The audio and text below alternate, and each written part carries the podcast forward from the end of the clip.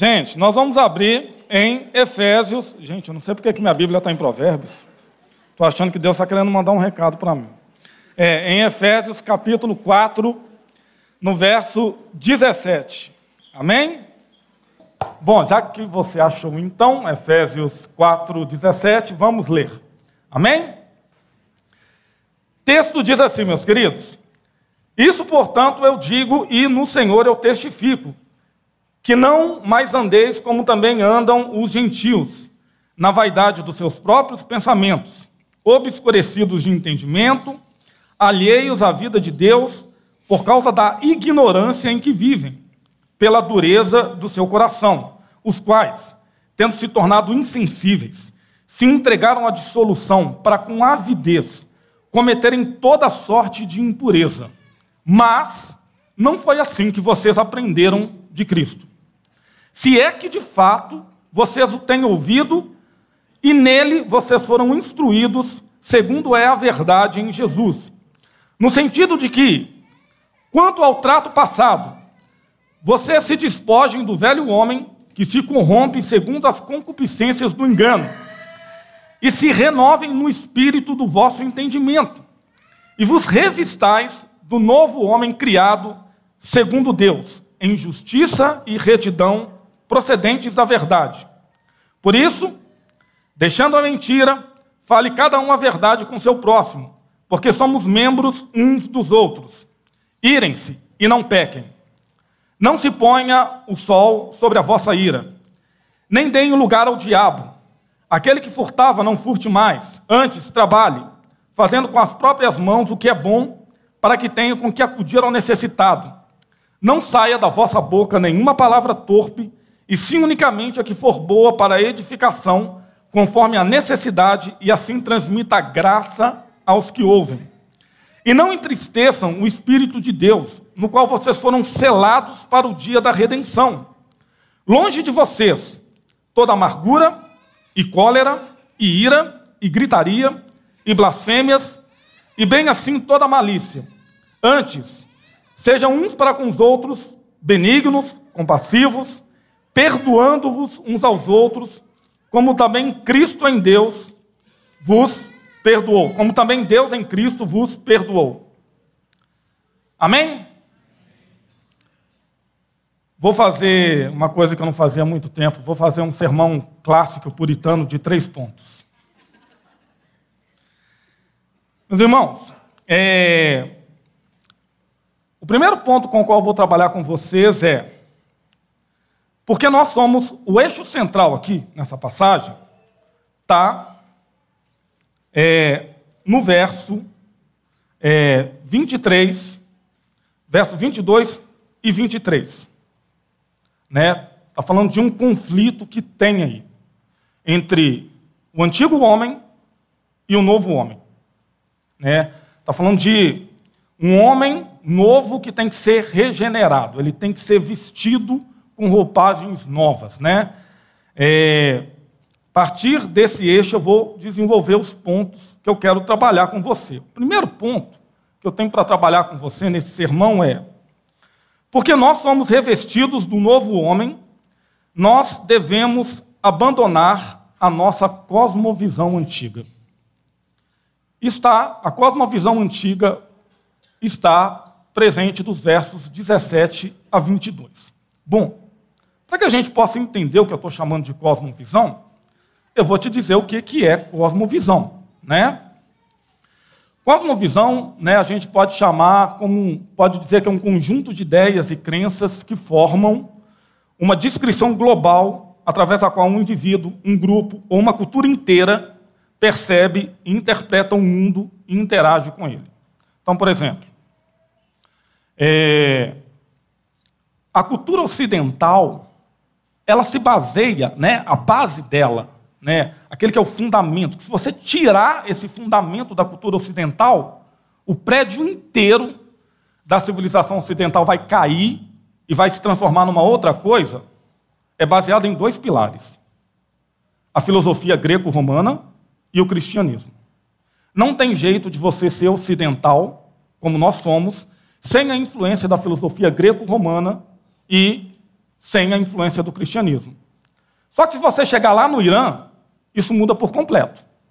Lá no Irã, os pilares da cultura iraniana são a civilização persa e o islamismo.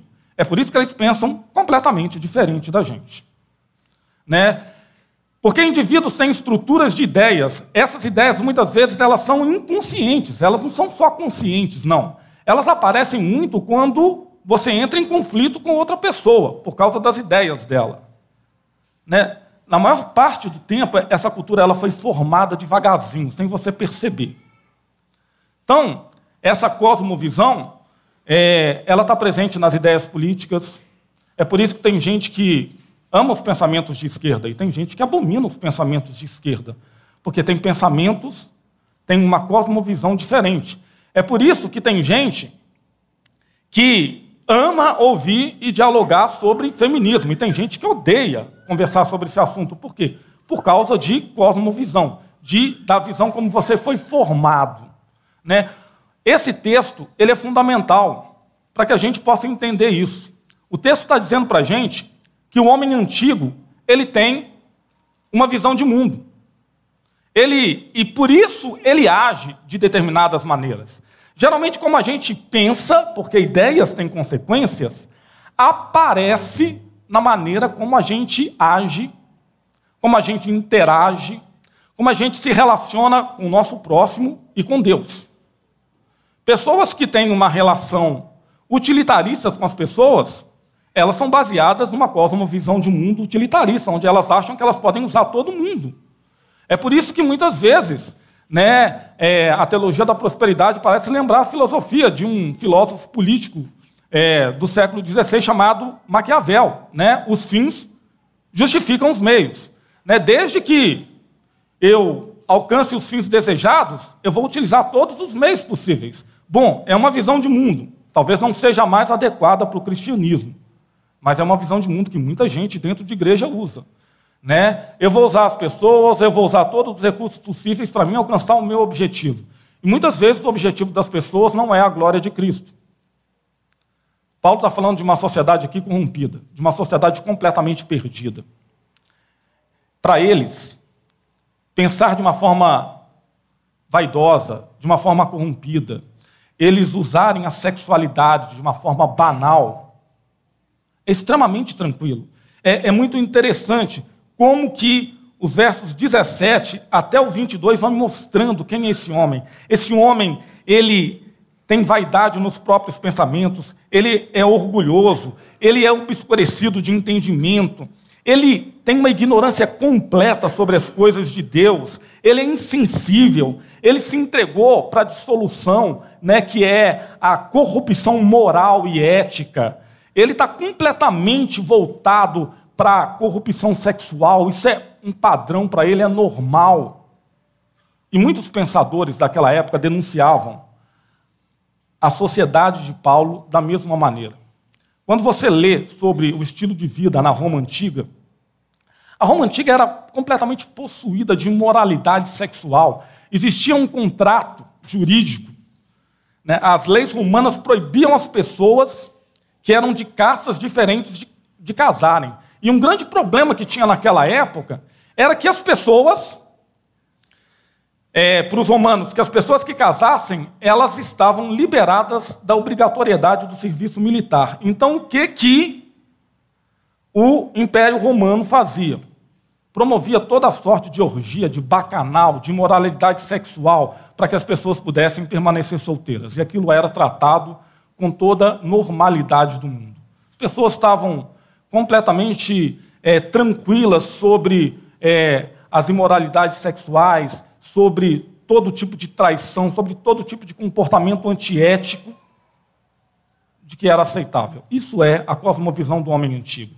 E as pessoas que vão se tornando cristãos, elas vêm dessa realidade.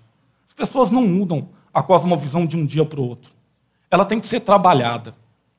É muito interessante, eu quero dar esse exemplo para que vocês possam perceber isso com mais clareza, que o capítulo 5, que vai ser desenvolvido posteriormente, em partes por outras pessoas, ele vai mostrar alguns exemplos disso.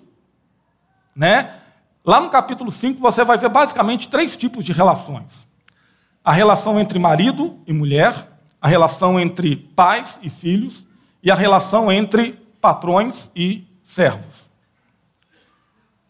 Na Roma Antiga, existia um conceito chamado pater familia.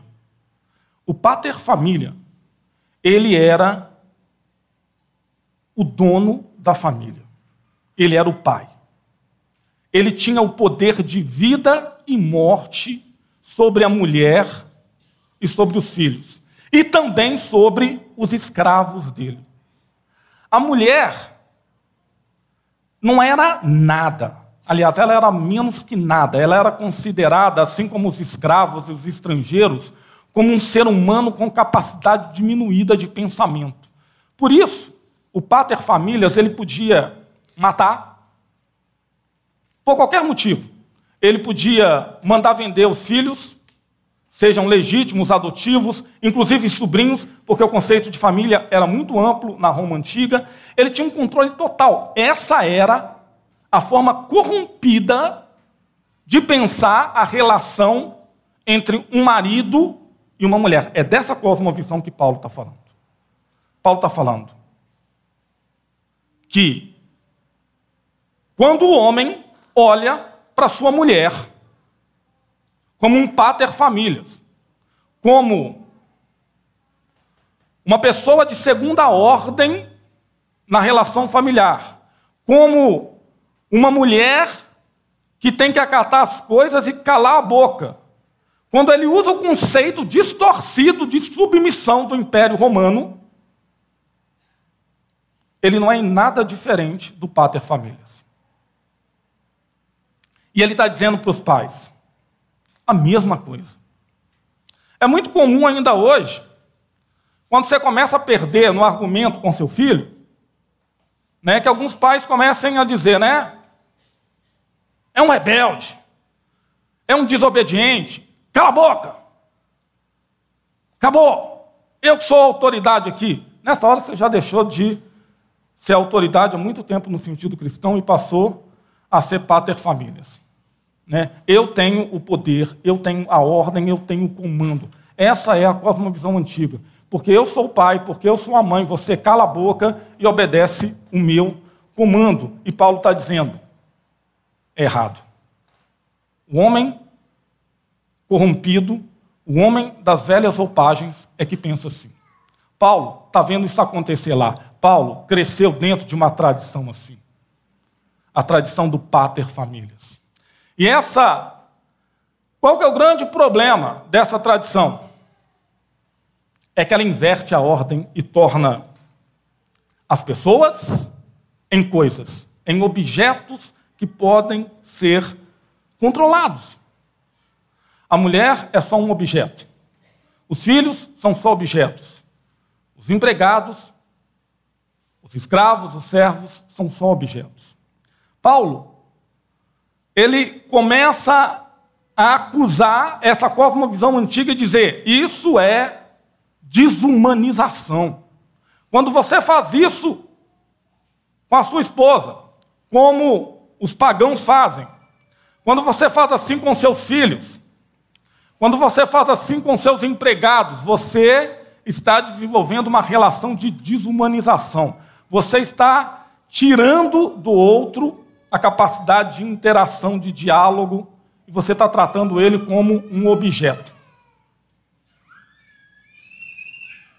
Está dando para acompanhar até aí?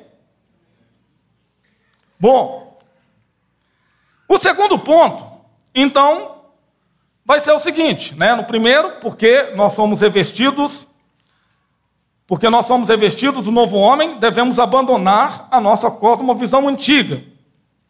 O segundo, então, vai ser, porque nós somos revestidos do novo homem, devemos assumir a cosmovisão de Cristo. Bom, por que nós temos que abandonar uma coisa e simplesmente não temos que assumir outra? Porque, como diz aquele ditado, né? Mente vazia é oficina do diabo. E se você continuar, você abriu mão daquela cosmovisão antiga, se você disser, né, como algumas religiões orientais dizem por aí, agora eu vou permanecer vazio, sem conteúdo nenhum. Isso não vai funcionar, porque o ser humano ele precisa de propósito, ele precisa de sentido, ele precisa de um norte para a vida dele. Você só vence uma visão de mundo, uma ideia antiga, colocando outra nova no lugar. E Paulo vai dizer, a melhor visão de mundo, a melhor cosmovisão, a melhor maneira de pensar, a melhor maneira de agir é a maneira de Jesus Cristo. Qual é a maneira de Jesus Cristo? Ele começa a dar indicações nos versos 23 e 24. Ele começa a dizer, vocês precisam renovar-se no espírito do vosso entendimento. Aqui nós estamos falando de espírito humano, né? Você precisa pensar de um jeito diferente. Assumir a visão de mundo, assumir a vida, um compromisso com outra pessoa, essa pessoa sendo Jesus Cristo, é assumir um compromisso, uma aliança com as ideias dele, com a maneira dele de enxergar a realidade. Aqui não há espaços para você ficar tentando negociar. Olha, eu vou assumir esse aspecto do seu pensamento, mas não vou assumir essas outras áreas, porque eu acho que está muito cômodo para mim, né? Jesus Cristo veio fazer isso mesmo, ele veio incomodar, ele veio dizer para mim, para você, para todos nós, como que nós ainda estamos distantes do padrão dele e como que, se nós queremos ser chamados de cristãos, não vai adiantar a gente tentar dar um jeitinho. Nós vamos ter que nos adequar ao pensamento dele, ok? O verso 24 diz... E vos revistais do novo homem, criado segundo Deus em justiça e retidão, procedentes da verdade. O que o texto está dizendo aqui? Tanto Filo de Alexandria, que é um filósofo da África do Norte, quanto Platão, eles tinham o mesmo entendimento que o texto do Novo Testamento, que a justiça é sempre algo em relação aos nossos semelhantes. E que a retidão é um comportamento que eu tenho que ter em relação à divindade, ao Deus que eu sirvo. Então, o que Paulo está dizendo é que pensar como Cristo é procurar ser uma pessoa justa com seus semelhantes. E uma pessoa que vai ter um coração, que vai ter uma mentalidade reta com o seu Deus. O que é ser reto com o seu Deus? É saber que quem está no comando é ele. E que as ideias, e que o norte e o propósito são os deles e não o seu. Que todas as vezes que nós tentamos colocar ideias nossas em Deus, que nós tentamos dar um jeitinho para amaciar Deus, para ele se tornar mais palatável aos gostos modernos. Que nós vamos criando um Deus à nossa imagem e semelhança que não é o Deus livre do Novo Testamento. Quando o texto diz que Deus é livre, o Novo Testamento diz isso, ele está falando que ele não entra nas nossas caixinhas, nos nossos esquemas, que os padrões dele são extremamente elevados.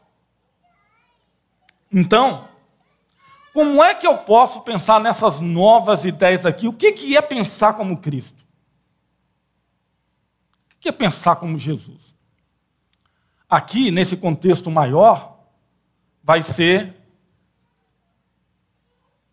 né, quando o Paulo diz assim, olha,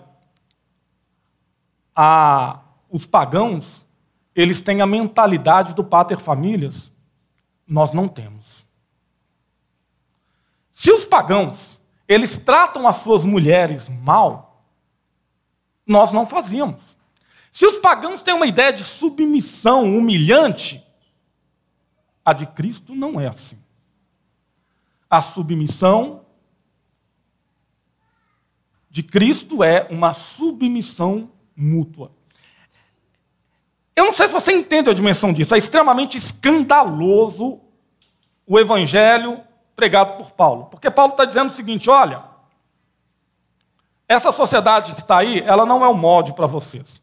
Essa sociedade que diz que você tem direito de humilhar a mulher, de tratá-la como inferior, que ela não tem capacidade intelectual e que, inclusive, você pode matar ela. Esse não é o padrão. Tá, ok. Qual é o padrão? O padrão é que ela seja submissa a você, marido. Mas que você dê uma contrapartida fundamental, que é a contrapartida que Cristo dá para a sua esposa, que é a igreja, que é o amor dele. O texto vai dizer lá, e depois vai ser muito mais desenvolvido do que eu vou fazer aqui, que esse amor é tão gigante, que é um amor que foi capaz de se sacrificar. Esse é o padrão. O padrão não é ser pater famílias, de ser o machão, o macho alfa, o patriarcal. O padrão é ser um filho de Deus que imita Jesus. E o filho de Deus que imita Jesus, ele ama a esposa como Cristo amou a igreja. Um amor sacrificial. Eu nunca vi tanto casamento acabar. Por quê? A gente pode espremer todos os motivos. É claro que tem casamento que é um ponto fora da curva. Violência doméstica, eu não estou falando disso aqui. Estou falando da maioria dos casamentos que acabam porque não tem diálogo, não tem compreensão, não tem relação. Não é um casamento. O que a gente pode espremer cada motivo. Pode espremer. E lá no final vai estar que não era um casamento dentro desse molde que Paulo fala. De um homem que ama a esposa como Cristo amou a igreja. E de uma mulher que, depois disso, deve ser fácil demais amar um cara que ama, que te ama como Cristo amou a igreja. Deve ser fácil demais ser submissa para um cara desse. Para um cara desse, deve ser submissa. Mas o que é submissão para o Paulo? Até isso ele transtorna. Porque submissão para o Império Romano, e que ainda é submissão aqui no Brasil, é você obedecer, pronto, e acabou.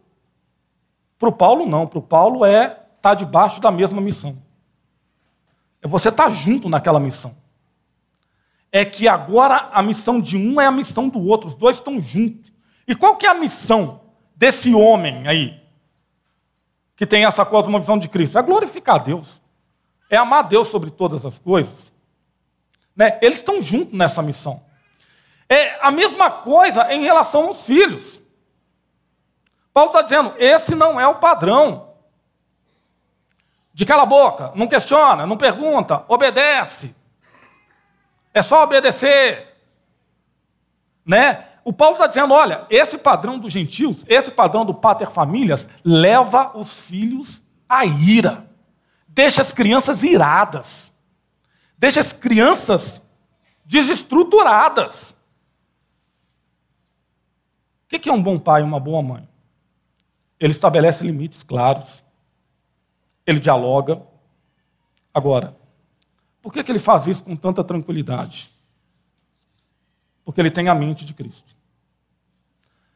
Se nós temos a mente de Cristo na relação com os filhos, nós vamos ter o equilíbrio entre justiça e misericórdia. Sempre mediando esse processo através da graça. Porque se você der para o seu filho tudo que ele merece, e raça pecaminosa é criança e adolescente. Se você der tudo que eles merecem, eles só vão receber coisa ruim. Você tem que estender a destra de graça. Você tem que estender a mão de graça. Eu sei porque eu lido. Agora, por que os meninos muitas vezes estão assim? Porque eles precisam de referencial, eles precisam de gente para acolher. Eles precisam de gente Às vezes, você precisa se colocar no lugar dele e entender. Né? Eu ouço muito pai falar, hoje é um sistema escravocrata a escola. Eu ouço muito pai falar hoje em dia, né, que, não entenda esse vagabundo, esse sem vergonha, só estuda. Essa semana eu fiz um negócio. Né? Como eu tenho muito tempo, eu fui fazer um negócio. Terça-feira, eu sentei 7h em uma sala de aula e só saí dela 5h30. Eu vivi o dia com eles.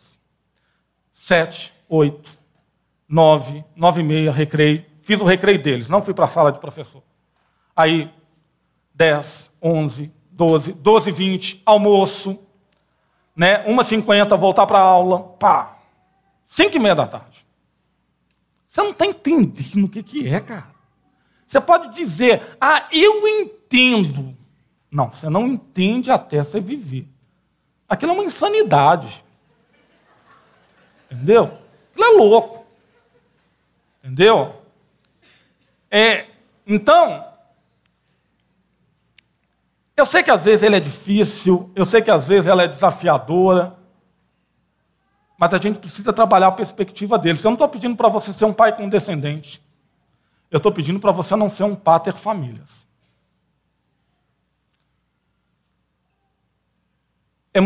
Você vai ter muito mais autoridade com eles se você conseguir fazer esse exercício que Cristo fazia. Porque ele sabia o momento de ser duro e ele sabia o momento de acolher. Né? Gente, a gente aprende muito errado. O conceito de adolescente não existia na época. Mas se existisse na época, provavelmente, com exceção de Pedro ou de Judas que traiu ele, todos os outros estariam na faixa etária de adolescente, os discípulos de Jesus.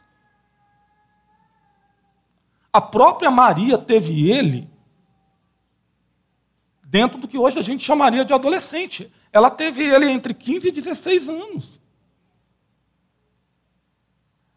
Então, Jesus acolheu gente que nem os seus filhos. Jesus investiu em gente que nem os seus filhos para ser discípulo, para implantar uma nova cosmovisão. Entende? Então, a gente precisa entender que pensar como Cristo, a gente sabe muita Bíblia, quando sabe, né? E tem muitas ideias cristãs e sabe a doutrina correta, mas na hora de traduzir, que a cosmovisão pede isso, aí fica caótico. Então a gente precisa saber que nós somos importantes, que as nossas esposas são, que os nossos filhos, que os nossos servos. Hoje nós não temos escravos. Imagina que coisa escandalosa. Paulo está dizendo, olha, sabe o que é ter a visão de Cristo? O que é ter a cosmovisão de Cristo? É que você não trate o seu escravo como escravo. É que você não trate o seu empregado como a sociedade está acostumada a tratar um empregado. Atualizando, é que você não trate um imigrante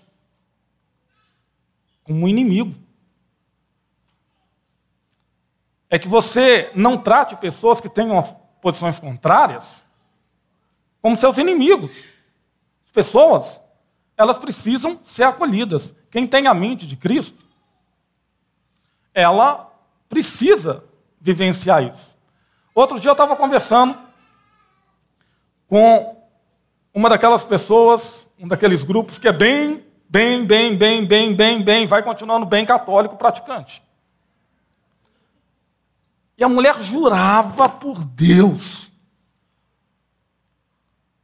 que o Papa da época da Joana d'Arc não ficou sabendo de nada sobre o processo da Inquisição em que ela foi assassinada. E eu tentando conversar com ela, com tranquilidade, eu fiquei surpreendido comigo, como eu fui muito tranquilo. Porque geralmente eu não sou assim. Só que eu falei assim, eu não vou entrar na frequência dela. Não vou entrar na raiva dela. Entende? E às vezes a gente vai escorregar, a gente vai errar. É difícil a gente ter a visão de Cristo, a cosmovisão de mundo de Cristo. É o que o próximo ponto vai dizer. Porque ter a cosmovisão é ter as ideias certas que vão te levar para as práticas certas. E aí, quando vai para a prática, aí vira o caos. Porque fica difícil, né? Então, o ponto 3 é exatamente isso, né? Porque nós somos revestidos do novo homem, nós devemos desenvolver os hábitos e práticas da vida cristã. Bom, se eu penso como um cristão, eu tenho que agir como um cristão. Bom, por quê?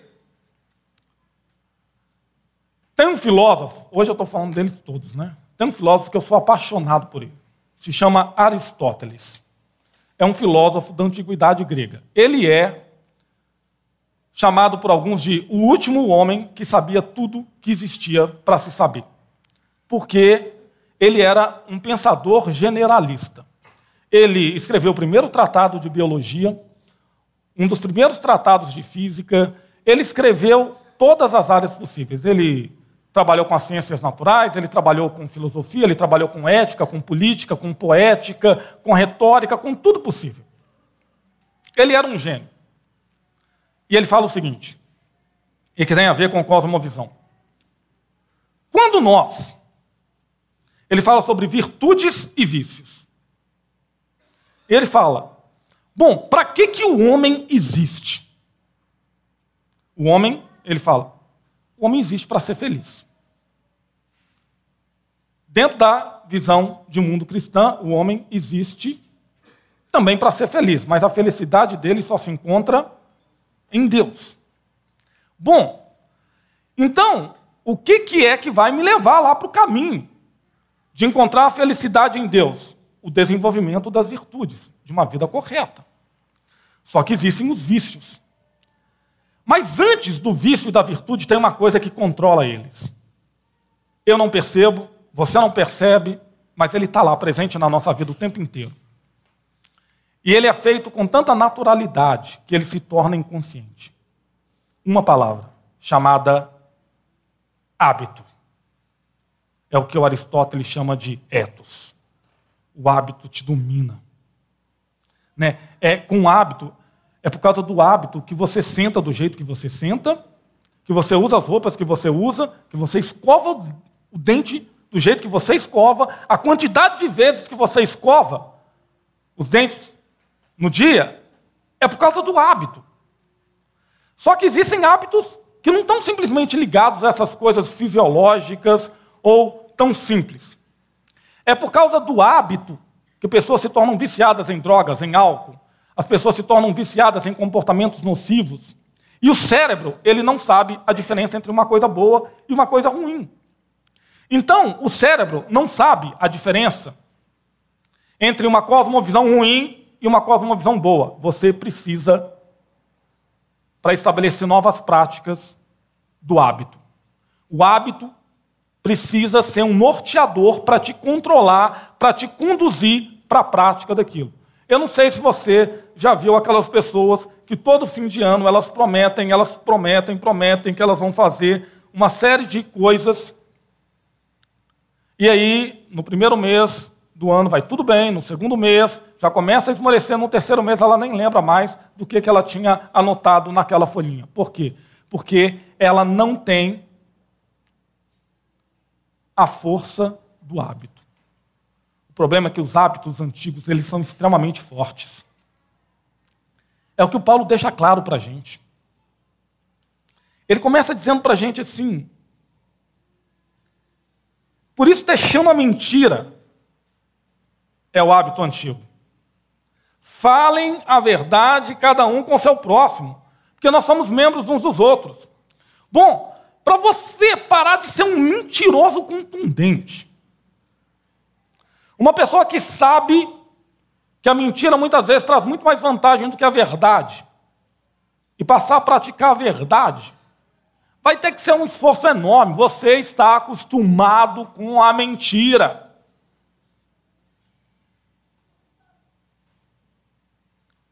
A mentira faz parte do seu hábito antigo.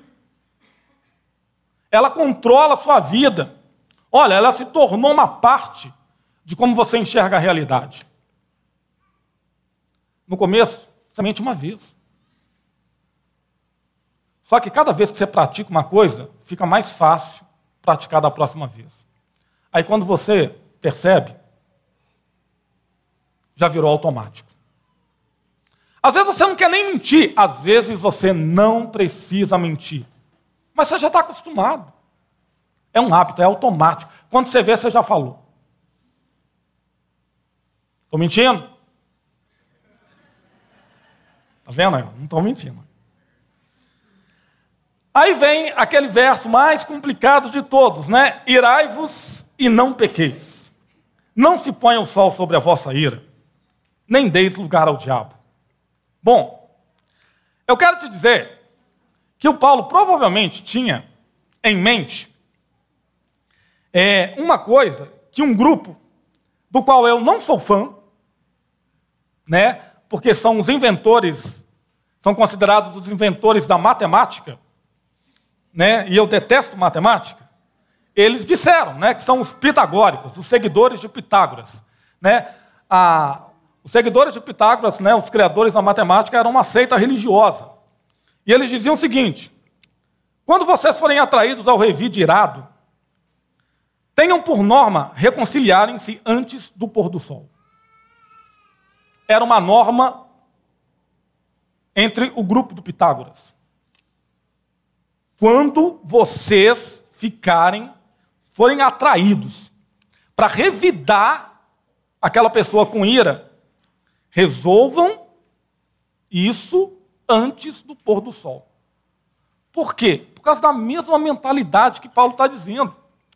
Paulo não tem nenhum problema em dizer que existe uma ira justa. Existe uma ira justa. Existe. Jesus vivenciou ela. Mas Paulo tinha consciência de que mesmo essa ira justa, você já sentiu uma indignação por uma coisa errada.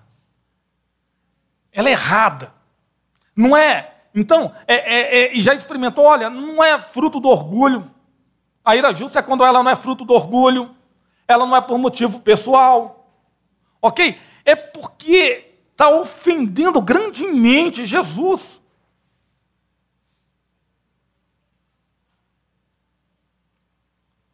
Eu me lembro de ter experimentado uma vez na vida esse negócio, desse jeito. E eu entendo o que Paulo está falando aqui. O meu moleque mais velho estava na mesa, em uma certa altura de uma conversa lá, sobre um assunto polêmico da atualidade, ele soltou uma e sobre Jesus, e na hora a ira subiu. Falei para ele e falei assim: olha, consegui falar com toda tranquilidade. Olha, nunca mais fale dele, que é tudo para mim o que você falou. Nunca mais. Eu só te amo como te amo. Eu só amo a sua mãe como amo e seu irmão, porque ele é tudo para mim. Ele é muito mais para mim do que você.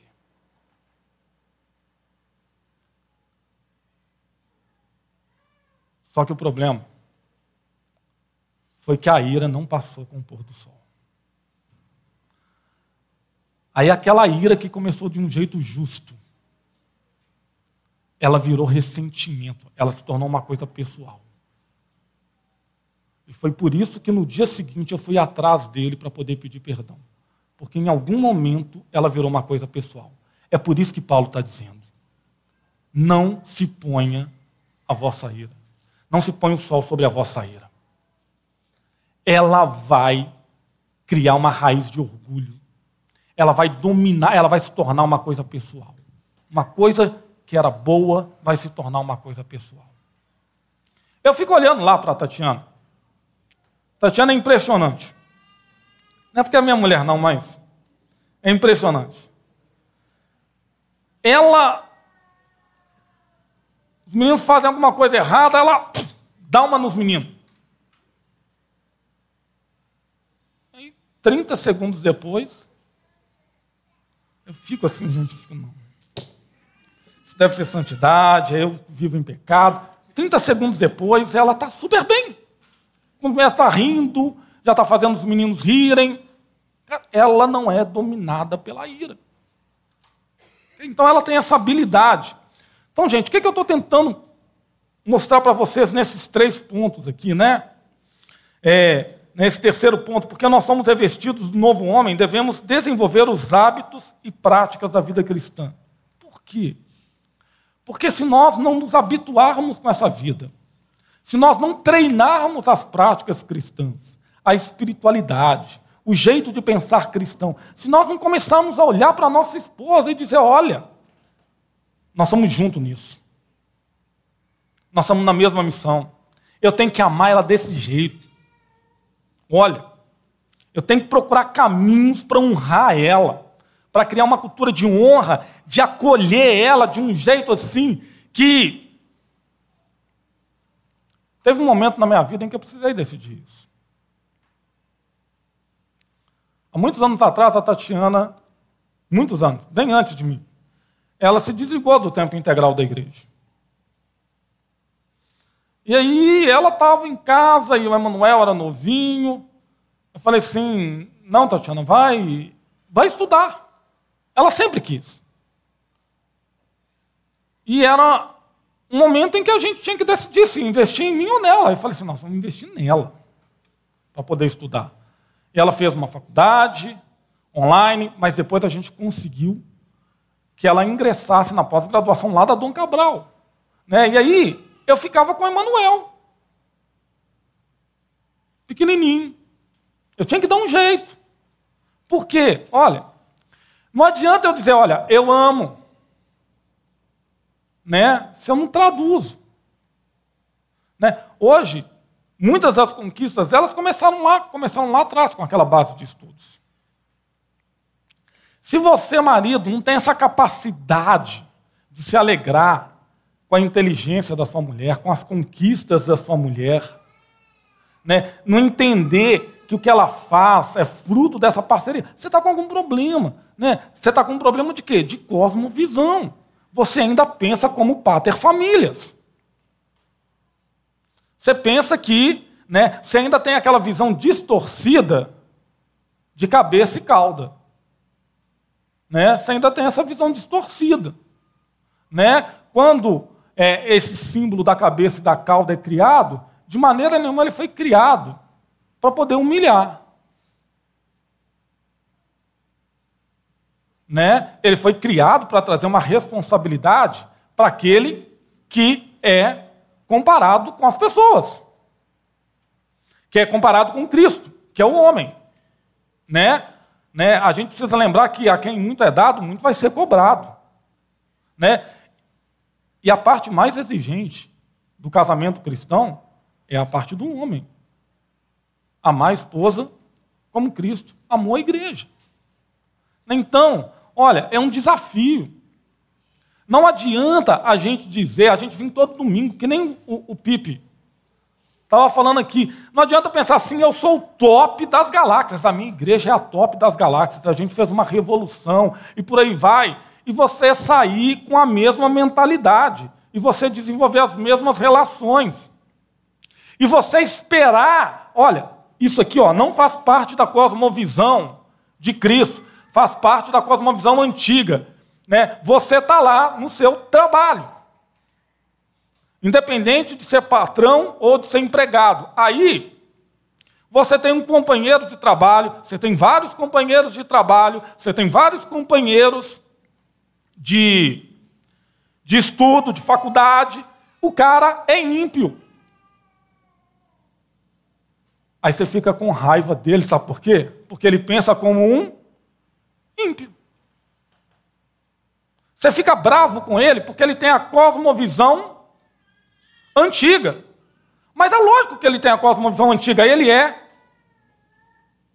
um pagão. Ele não está no caminho. Aí você fica bravo com o cara que é homoafetivo ou qualquer outra coisa. Bom, ele tem a cosmovisão antiga, e aí?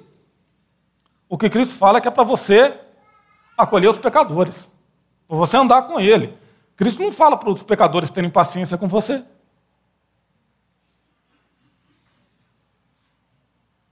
Entende? Jesus Cristo acolhia os pecadores, né? Jesus Cristo bebia com eles, né? Vinho fermentado, né? Jesus Cristo fazia essas coisas. Jesus estava lá, Jesus estava presente. Jesus estava no negócio. Por isso que as pessoas passavam a gostar dele. Eu li a frase um dia desse de um filósofo, eu esqueci o nome dele. Ele fala o seguinte: quando eu leio esse livro, ele está falando da Bíblia, o cristianismo é um negócio legal. O cristianismo seria maravilhoso se não fossem os cristãos. Por quê? Por que esse cara está falando isso? Ele está falando porque ele está dizendo o seguinte: olha, os cristãos não têm a cosmovisão cristã. E por isso eles não praticam o que Cristo praticou. Se tem um cara acolhedor, que confrontava, mas que acolhia, que tinha paciência, né, que era o mestre da tolerância, que na hora certa lhe dava, né, a martelada dele, mas que era tolerante, era Jesus. O que a maioria, né, de nós aqui, dizendo que temos a cosmovisão cristã, teremos feito com Pedro?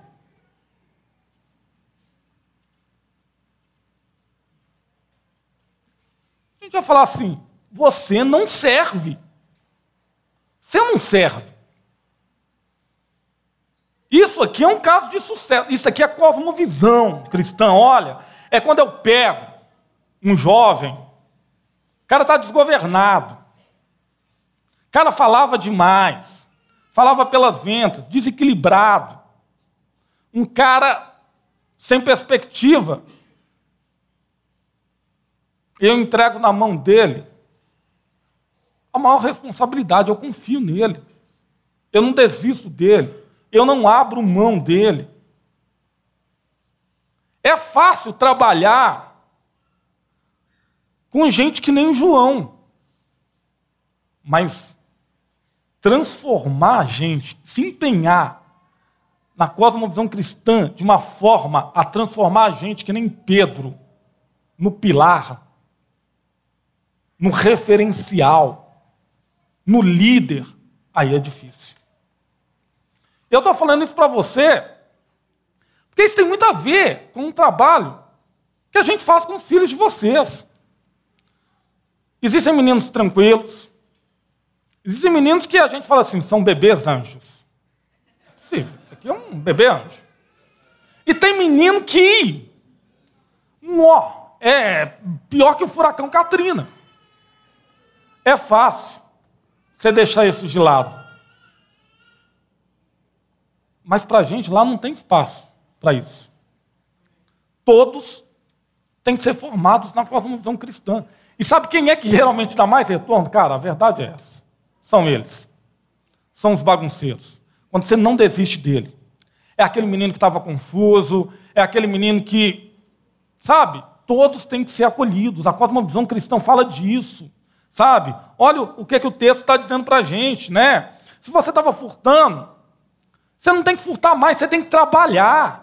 Era um padrão, era normal para as pessoas daquela época. Furta. Toma, o que que, se a gente quiser fazer uma aplicação diferente, o que que essa passagem aqui está dizendo? Está dizendo o seguinte, olha, a prática de vida do pagão é tomar sempre o caminho mais fácil. É mais fácil roubar do que trabalhar para ter. Eu vou aplicar aqui, né, porque eu sempre tento focar muito no meu grupo. Há uns anos atrás, eu não vou falar quem, você também não vai falar quem, porque, né, apesar de você saber, começou a aparecer uns caras estranhos na igreja. Com umas ideias de psicologia reversa, né, começou a falar umas coisas agradáveis, ou seja, o caminho mais fácil, que pais gostam de ouvir. Porque todo mundo gosta de ouvir isso. Todo mundo gosta de ouvir que a culpa não é sua. A responsabilidade não é sua. Aí ele começou a dizer que a responsabilidade era do videogame. Que a responsabilidade era dos desenhos do Pica-Pau, do Ben 10, dos desenhos, que a responsabilidade era dos animes japoneses, que a responsabilidade era disso tudo. O que ele não disse é que, na verdade, a responsabilidade, e eu sei que os pais precisam trabalhar o dia inteiro, mas que a responsabilidade era dos pais que não estavam formando mais as crianças. Dos pais que tinham abandonado aquela premissa básica da educação judaico-cristã. Ensina a criança no caminho. No. Não o. No caminho, junto, sempre. Né? Então, é mais fácil você colocar a culpa. Né? Aí, eu perguntei para um desses aí. Eu perguntei assim, beleza, né? Gente, com todo o respeito, tá, que eu tenho pela pessoa, que não tem nada a ver. Mas eu perguntei para a pessoa, olha, gente, ô meu querido, você vai tirar todos os desenhos, você vai tirar o videogame, você vai tirar o celular, nossa, vai tirar tudo, porque é tudo do demônio. Né? O demônio é o dono de tudo, afinal de contas. Esse adolescente de 10, 12 anos, de 13 anos, 14, ele vai fazer o quê? Ele vai assistir às programações evangélicas que não existem para ele?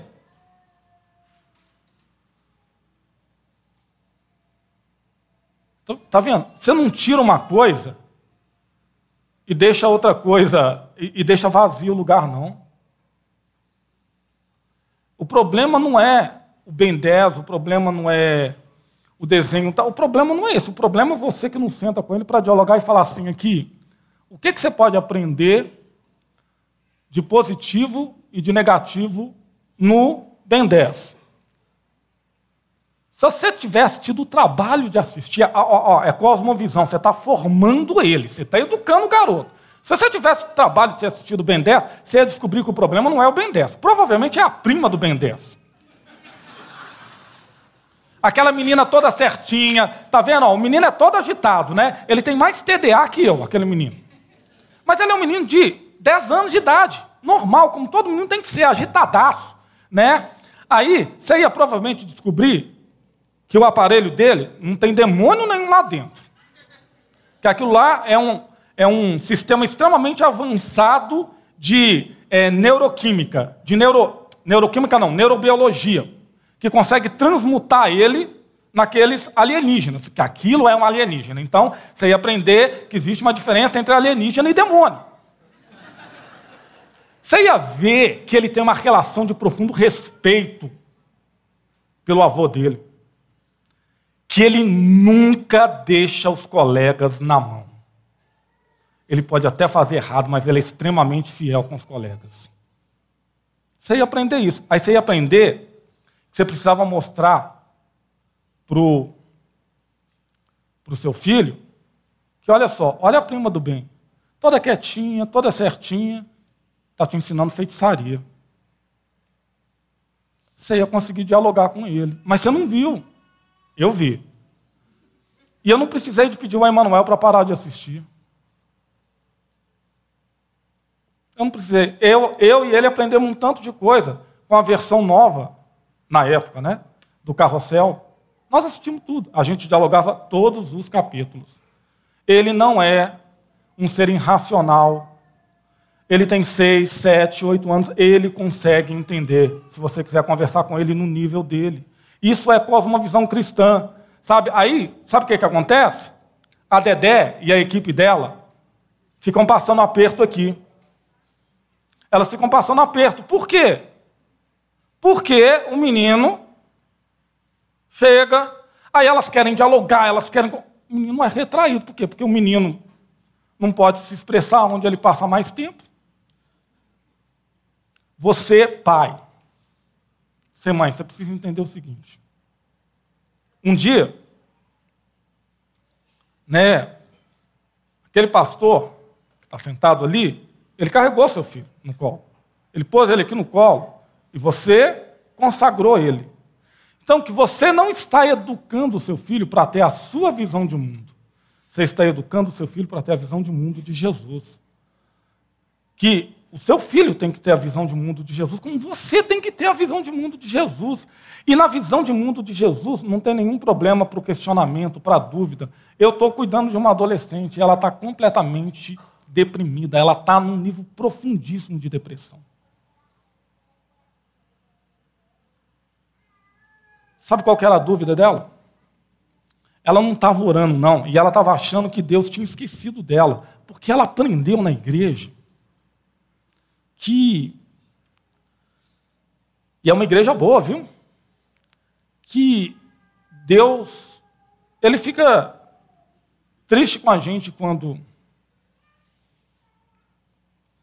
a gente está passando por essas coisas, porque a gente não deveria passar por essas coisas, como depressão. Que a gente deve estar duvidando dele.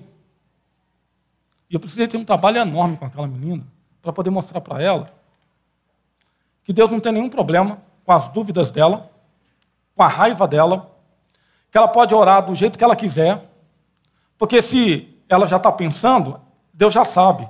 Então que ela pode xingar na oração, que não tem nenhum problema, porque Deus vai entender a dor da alma dela. Né? Então, eu estou com depressão, eu estou passando por um momento difícil, né? Aí você imagina, né? Excelentíssimo Senhor Deus, eu queria... Meu querido, eu quero te dizer que eu não sou desse jeito. Né? Eu não vou falar o que eu falo com Deus quando eu estou chateado, quando eu estou com problema, porque é impublicável. E eu não tenho nenhum problema com isso. Por quê? Porque ele pega, traduz e conserta. Né? Pior do que Davi, no auge da raiva dele, ele vira e fala assim, você sabe quem que é feliz? Feliz é quem pega a cabeça dos filhos dos inimigos e vai fazendo assim na pedra, ó, pá, pá, vai esmagando a cabeça. Deus acolheu tanto aquela oração que está registrado nos Salmos. Ah, Deus concorda com esse ato? Não, não estou dizendo isso, mas Deus acolhe a dor dele. Deus está entendendo por que ele está falando daquele jeito. O que é ter cosmovisão cristã? É ser humano, cara. É parar de tentar ser Deus. É parar de tentar ocupar o lugar de quem é Deus. Você tem fraqueza, você tem limite, você tem angústia, você tem sofrimento. Entendeu? Então assumir essa condição caída e dizer assim, Deus, eu estou aqui e eu estou com a sensação, o sentimento que o Senhor não está enxergando. Pelo amor de Deus, me ajuda. Entendeu? Então, tem uma coisa que eu acho fenomenal, né, que aparece aqui dizendo assim, olha, sai da sua boca palavras para edificação. As pessoas estão acostumadas a humilhar uns aos outros, a xingar uns aos outros, a desprezar os outros. Né? O que esse sinal está dizendo aqui? Olha, seja uma pessoa que olha para o outro e que vê o melhor do outro. Tem dia. Hoje tem aluno meu aqui. E eles podem dizer se é mentira ou não. Tem dia, eles não sabem. Tem dia que eu venho mal. Eu vou mal para a escola. Eu estou triste, eu estou chateado, o negócio está ruim. Primeira coisa que eu coloco na cabeça é o seguinte: eles não têm nenhuma culpa disso. E eu entro, e eu sou a melhor versão de mim lá com eles. Eu brinco, eu vou, eu faço palhaçada, aí a gente faz os exercícios, a gente aprende uns com os outros. Sabe? Você precisa sair e entrar nos lugares, e eu sei que é difícil. Às vezes a gente vai pisar nos ovos, vai errar. Você precisa ser a sua melhor versão, você precisa edificar. A pessoa, você sabe, eu entro numa sala de aula e falo assim, cara, eu quero que esse menino tenha um sentimento de que não era para acabar. Ter cosmovisão cristã é isso. É quando você vai e se relaciona com qualquer pessoa, seja ela cristã, mas principalmente não cristã, que aquela pessoa olha e fala assim, é diferente, é fora do padrão. Eu me sinto a melhor pessoa. As pessoas já se sentem ruins, piores, para baixo o suficiente. Você precisa ser a presença em qualquer lugar que diz assim, olha, é diferente. Eu fui abençoado por essa pessoa.